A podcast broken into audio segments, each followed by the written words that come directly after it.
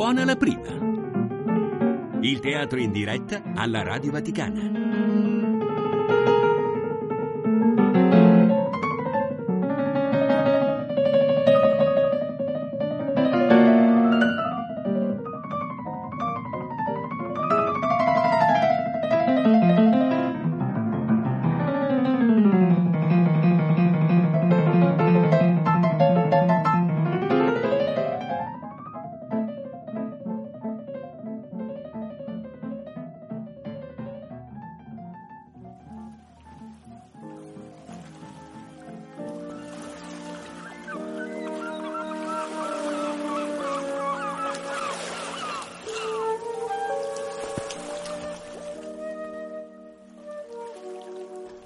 Morirò in mare.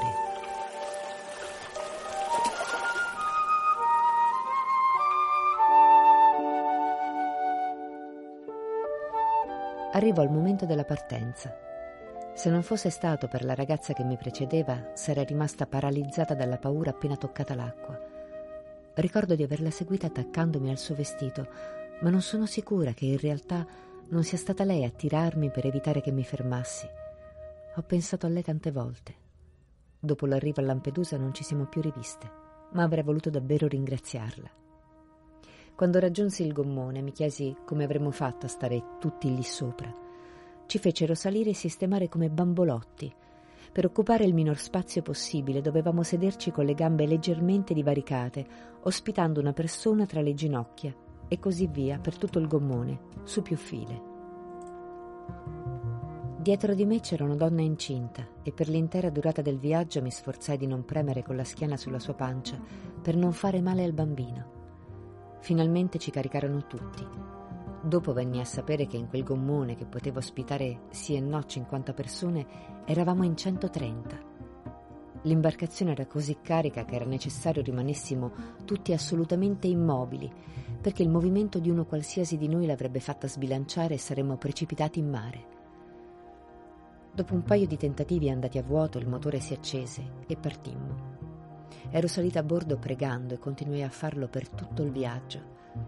Tra un pensiero e l'altro mi accorgevo che una parte del mio cervello non smetteva mai di pregare. Non chiedevo di arrivare dall'altro lato del mare incolume, chiedevo pietà per la mia anima, dal momento che mi sembrava impossibile che con quel gommone stracolmo potessimo arrivare da qualsiasi parte senza rovesciarci e affogare. Io sarei stata sicuramente una delle prime a morire. Dopo un po', a causa della posizione e della mancanza di spazio, iniziai a non sentire più le gambe e a una delle prime onde la ragazza incinta dietro di me mi vomitò sul collo e sulle spalle. «Scusa, sister, scusa, scusa davvero», disse piano, avvicinando la testa perché potessi sentirla. «Non preoccuparti, non fa niente». E non era una frase di circostanza. Non era niente un po' di rigurgito di un corpo vuoto di cibo, quando ero sicura che di lì a poco sarei stata risucchiata per sempre dal mare. Davvero non mi importava. Le nuvole si erano sollevate e la notte divenne limpida e stellata. Si vedeva il riflesso della luna sull'acqua. Mi chiesi se stessimo andando da qualche parte di preciso. Mi pareva impossibile orientarsi in quella distesa infinita di acque scure. Sentii un uomo cantare piano.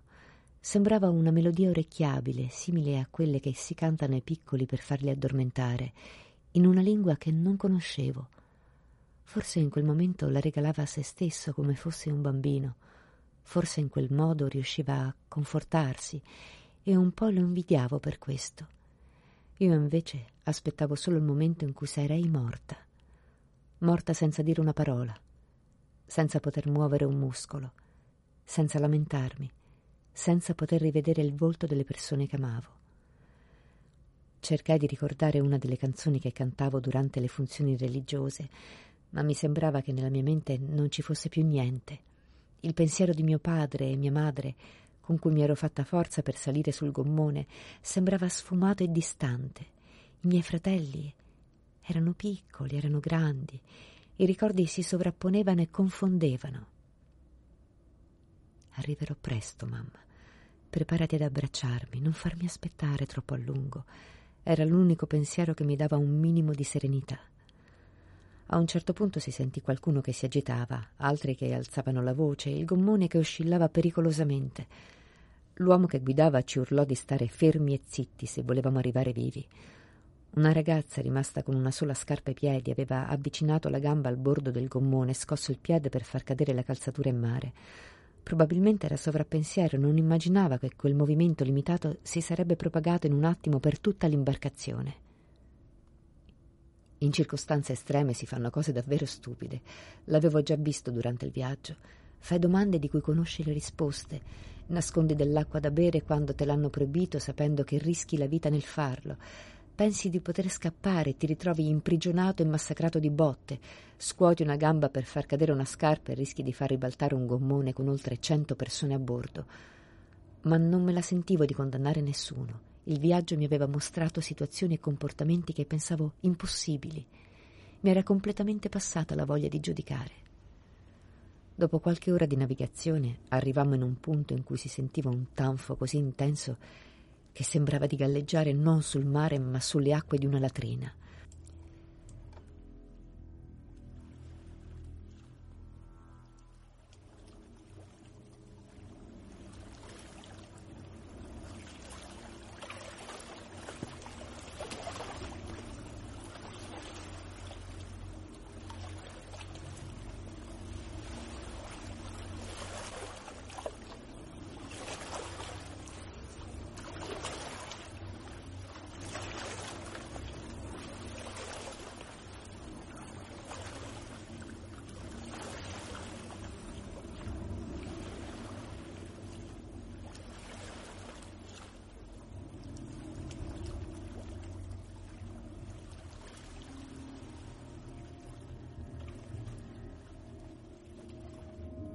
L'uomo alla guida del gommone ci informò che si trattava di una confluenza del Mar Mediterraneo, in cui i cadaveri dei migranti che non ce l'avevano fatta andavano ad ammassarsi, trasportati dalle correnti sottomarine.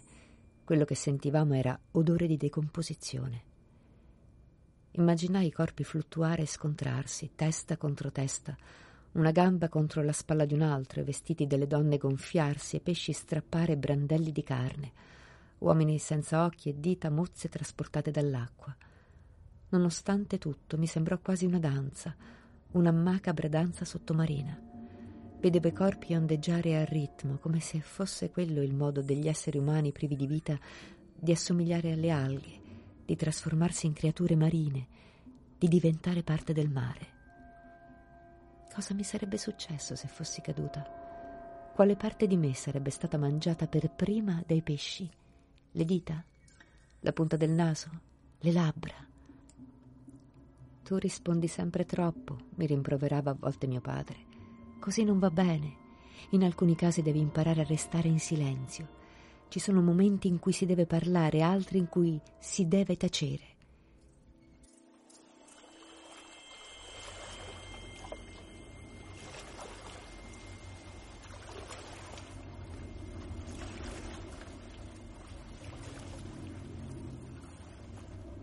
I pesci affamati mi ruberanno la bocca per sempre, papà. So che tu non intendevi questo quando mi dicevi di stare zitta, ma temo succederà lo stesso. Pensai al racconto dell'autista vicino al pozzo, quando eravamo ancora in Niger, e ai cadaveri che ci raccontava fossero stati buttati lì dentro. Mi chiesi quanto quelle storie fossero vere e quanto venissero inventate per spaventarci e farci stare buoni. Mi chiedevo anche che senso avesse spaventare esseri umani già terrorizzati, vinti, senza altra alternativa che essere sballottati su un pick-up nel deserto o aspettare immobili in un gommone, sperando che prima o poi sarebbe arrivato da qualche parte. Sentii la donna incinta alle mie spalle che si muoveva un po'. Credo cercasse una posizione che le lasciasse la pancia più libera, meno compressa. Provai, per quanto possibile, a portarmi in avanti. «Questa volta non ho vomitato, sister. Sono stata brava», sussurrò di nuovo appoggiando una mano sulla mia spalla. La accarezzai piano e mi sembrò che le mie dita non mi appartenessero, tanto erano fredde e indolenzite. Avevo già le mani di un cadavere. Restai così per un po'. Era l'unico contatto fisico che avevo da settimane ed ebbi quasi l'impressione di sentire l'energia del bambino che sarebbe nato. si fanno pensieri inconsueti quando ci si trova a un passo dalla morte. Continuai a pensare al bambino. Chissà se era maschio o femmina. Galleggiava nel liquido amniotico al sicuro nella pancia della sua mamma. A noi non era concesso. Il liquido su cui galleggiavamo non apparteneva a nessun ventre materno. Nessuno ci proteggeva e neanche potevamo farlo da soli. Eravamo su un gommone che avrebbe benissimo potuto portarci fino alle porte dell'inferno, per quanto ne sapevo. Il paradiso non era sicuramente da quelle parti. Ero partita. Avevo accettato al buio un lavoro da babysitter solo perché volevo ciò che sognano tutte le ragazze della mia età. Volevo cantare, volevo una vita migliore in Nigeria. Erano davvero così sbagliati i miei desideri? E se non lo erano, perché mi avevano condotto in quel pasticcio? Provai a chiudere gli occhi e dormire, ma era impossibile. A ogni accenno di onda temevo che il gommone imbarcasse più acqua di quanta potesse sopportarne. A causa del peso eravamo già molto bassi rispetto alla superficie e il fondo era già bagnato. Trascorsero le ore.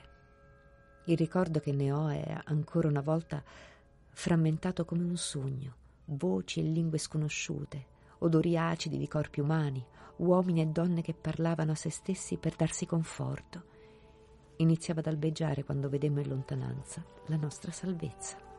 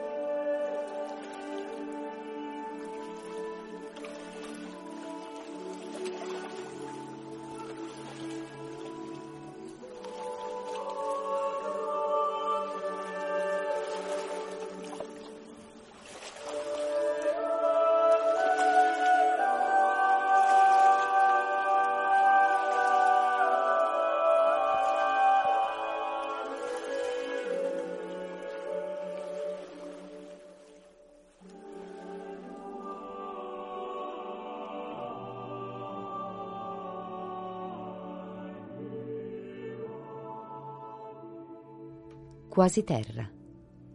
Il nostro approdo non fu la terraferma, ma una nave di soccorso. Appena la scorse in lontananza, l'uomo che ci guidava staccò il motore dal supporto, lo buttò in mare e si mise a sedere come se fosse uno di noi. Per farci raggiungere la posizione corretta per lo sbarco, una piccola imbarcazione a motore ci spinse lateralmente fino a farci trovare quasi a contatto con la fiancata della nave. I volontari, con i megafoni, ci raccomandavano di non alzarci perché rischiavamo di far ribaltare il gommone. In quel caso le operazioni di soccorso sarebbero state più difficili e rischiose. Fu quasi impossibile convincere le persone a stare sedute e ferme. Pensai che sarebbe stato davvero assurdo cadere in mare proprio quando stavano per portarci al sicuro. Si fanno cose incomprensibili quando non si ha più la pazienza o la forza di aspettare, quando si intravede una minima possibilità di salvarsi la vita. Per quanto mi riguardava, non avevo la minima intenzione di mettermi in piedi. Un ragazzo vicino a me mi passò un giubbotto salvagente che indossai facendo attenzione a muovermi il meno possibile. Fecero sbarcare prima le donne e i bambini. Fui tra le prime a essere messa in salvo e facevo fatica a tenermi in piedi. Mi sembrava di non avere più le gambe. Salita a bordo della nave, mi misi a sedere in un angolo avvolta da una coperta termica dorata. Non riuscivo a provare nessuna emozione.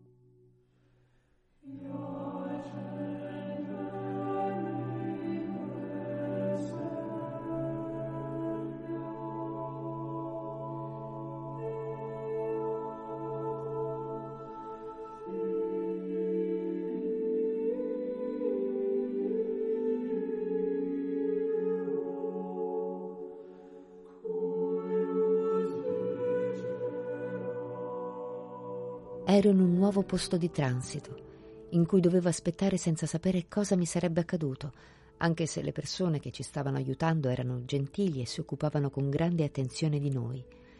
Soccorrevano chi era sul punto di svenire, calmavano quelli che rischiavano di azzuffarsi per salire a bordo prima degli altri, ci davano da mangiare e da coprirci e un posto dove finalmente poter riposare. Dopo tutti quei giorni di digiuno, il primo boccone che ingoiai rischia di farmi vomitare. Mi limitai a bere, senza toccare cibo per tutta la giornata. Fu necessario aspettare ancora un paio di giorni prima di ottenere dalle autorità italiane l'autorizzazione allo sbarco, ma almeno eravamo al sicuro. Ero finalmente al sicuro. Da quando avevo lasciato Benin City, avevo scambiato pochissime frasi con i miei compagni di viaggio. Non parlavo e non volevo ascoltare le persone attorno. Raccontavano paure e sogni, e ancora più spesso di gente che era stata rimandata indietro, che aveva finito i soldi per il viaggio, gente picchiata e incarcerata in nomi di paesi di cui a stento avevo sentito parlare. Per questo avevo smesso di seguire le conversazioni, non volevo ulteriore confusione in testa. Nonostante avessi intuito che eravamo tutti diretti in Europa, non immaginavo che saremmo sbarcati in Italia. Lo capii con chiarezza solo a bordo della nave di soccorso. Lampedusa, vista dal mare, mi sembrò molto bella. Una lancia dei carabinieri e una della guardia di finanza ci scortarono e sulla banchina ci aspettavano medici e infermieri in camice e mascherina, come se fossimo importanti, come se fossimo persone che avevano un valore per qualcuno. Venimmo estradati sotto delle lunghe pensiline bianche. Si trattava di corridoi mobili coperti, dentro i quali avremmo sbrigato le prime formalità, la prima identificazione, la raccolta delle impronte digitali e un controllo medico. Parli inglese, come ti chiami, da dove vieni, quando sei nata. Nonostante la traversata del deserto, il soggiorno in Libia e il viaggio in mare, ero tutto sommato in buone condizioni di salute, anche se ero magra come un chiodo. Avevo anche la testa piena di pidocchi, per cui fu necessario un taglio di capelli drastico. Dopo settimane potei finalmente fare una doccia, indossare abiti puliti e riposare una notte intera senza dover stare allerta, pronta a difendermi quando qualcuno si avvicinava. L'acqua che scorreva sulla pelle e il profumo del detergente sembrava potessero portare via, insieme allo sporco, una parte del peso di tutto ciò che avevo vissuto, regalandomi una sensazione di purificazione e quasi di rinascita. Mentre i pensieri si accavallavano nella mente, le emozioni erano contrastanti. Mi sentivo finalmente al sicuro, circondata da persone che erano in grado di prendersi cura di me, riconosciuta come individuo, ma non riuscivo a cancellare la tristezza di essermi lasciata tutto alle spalle senza una vera consapevolezza di quanto stava per accadermi. Nei primi momenti di riposo e di relativa tranquillità era come se iniziassi a riprendermi indietro un po' di me stessa, a riacquistare coscienza del mio corpo, ascoltarne i bisogni, imparare di nuovo a nutrirmi non solo fisicamente, ma anche nella mente e nel cuore.